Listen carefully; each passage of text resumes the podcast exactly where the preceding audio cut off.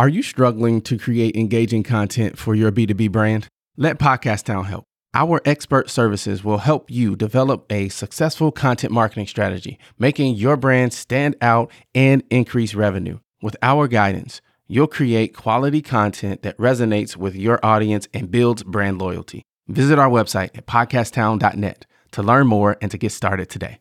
We help you launch, grow, and maximize.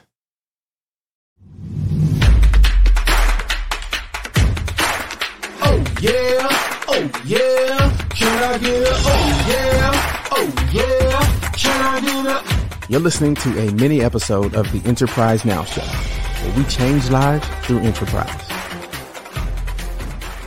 Question for you on the delegation piece, because I know a lot of times people who are part of teams, when you talk about redundancy, right, you want to make sure that more than one person can carry out that task or that function.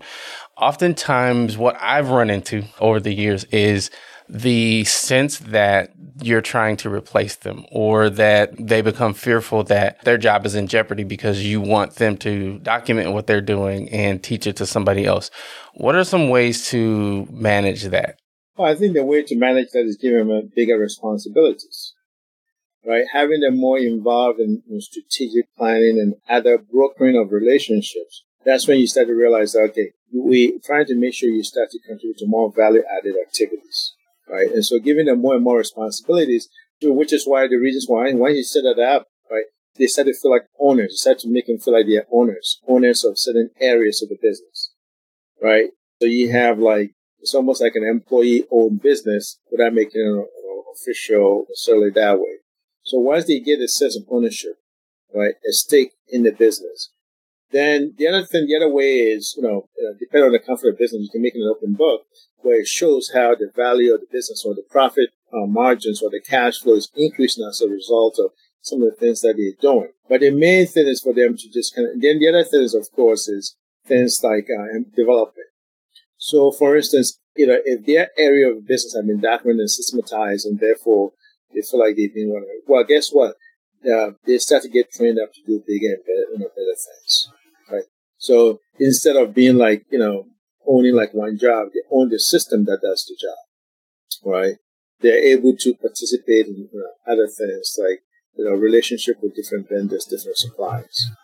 And, you know, the owner start to delegate more and more things. Like, for instance, instead of owner being responsible for approving every budget that's like $50,000 or above, the employee is not empowered to be able to approve, you know, instead of maybe before they were only able to approve up to hundred dollars, they're not able to approve up to like two thousand dollar budget. So all of that starts to show that your confidence in them, and you start to make them more and more a key stakeholder in the business.